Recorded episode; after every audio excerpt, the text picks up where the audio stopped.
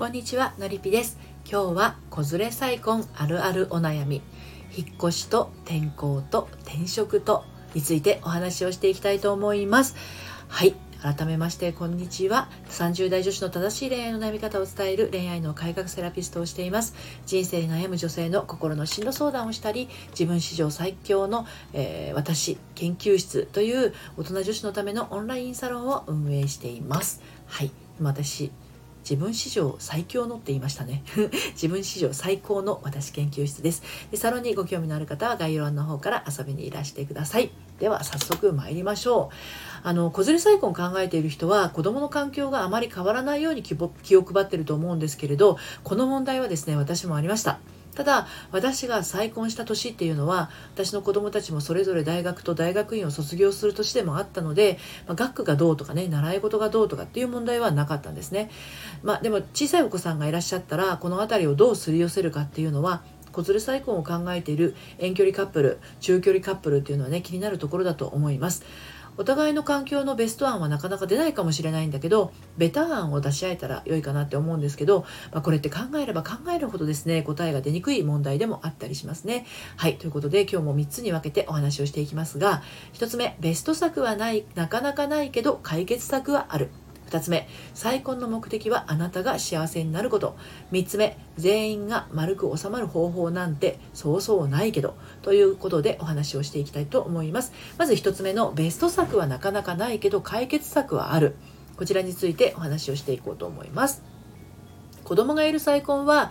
本当ね、あの、何かと気を配るっていうことがあるんですね。気を使うじゃないですよ。気を配るです。で通学の問題は大きいと思うんですね。はい、再婚することによって家庭環境が変わるのは、まあ、再婚する者同士はもちろんのこと子供がいればその子供たちもまた環境の変化が起こります。大人だってね結構慣れるのに時間かかったりしますよね。当人同士はね愛し合ってるから良いかもしれないんだけど子供にとってはね単なる変化であってしかも望まない変化だったりもするんですよね。親の再婚の都合で引っ越しとか転校なんてね親の離婚すら望んでいなかった子供にとっては大迷惑でしかないんですよ。でそれでも再婚するとなるといろんなハードルが次々訪れるわけでね一つずつ乗り越えていくしかありません。人はどうしてもベスト案を出したくなるんだけれどこれをね考え出すとですね答えってなかなか出にくくなっちゃいます。再婚に伴う子どもの問題というのは特に当事者同士以外の問題であるから子どもの身になって考えてもですねキリがないんですね。だからどこかで折り合いをつける必要があるんだけどそのための解決策はいくらでも出てくるんじゃないかと思うんですね。ただその場合大人が若干我慢をしなければならないこともあるので再婚する2人がねよく話し合う必要があると思います。はい、で2つ目の再婚の目的はあなたが幸せになること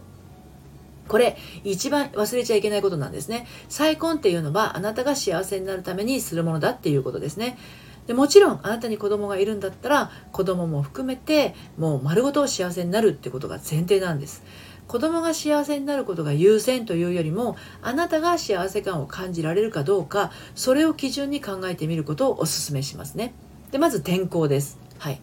で子供が転校することをあなたが幸福感を感じるかどうかなんですね。で子供が今の学校を変わるというのは大抵嫌だと思うんですよね。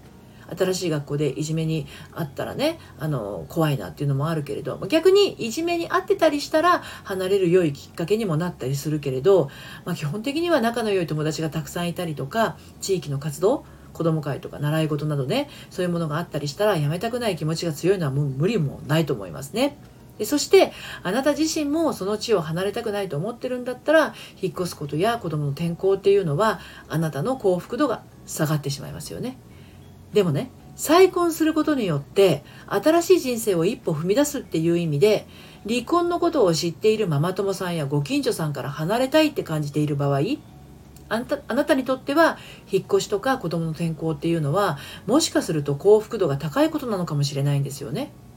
そうなると子供とあなたで考え方感じ方が変わってきますよね。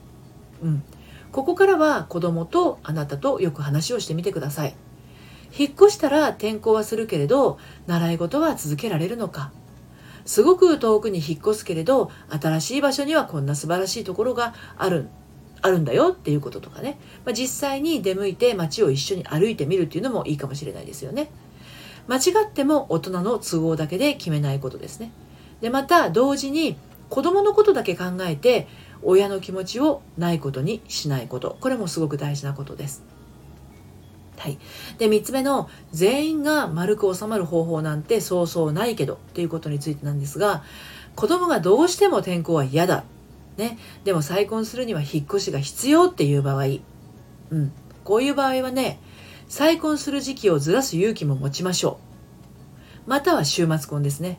はい。2人の気持ちがしっかりと結ばれているのなら慌てることもないんですよ。うん。引っ越しや転校は生活パターンが大きく変わるきっかけでそれが元で再婚のスタートがギクシャクしてしまうこともあります。えー、慣らし期間を経て徐々に近づくような再婚過程があってもいいんじゃないかと思うんですね。当然ですがシングルマザーは仕事を持っている人がほとんどですね。引っ越しがあるくらいの再婚だとですね転職も考えなければならないケースになることも多いでしょうね。人生の大きな決断である再婚新ママさんが再婚して転職するっていうこともまた生活サイクルの変化にもなって子供の子供の転校によってね子供も子供なりに変化の渦中にはまってしまいます。あなた自身がくたびれすぎないようにそして子供も楽しんで新しい暮らしに馴染んでいけるように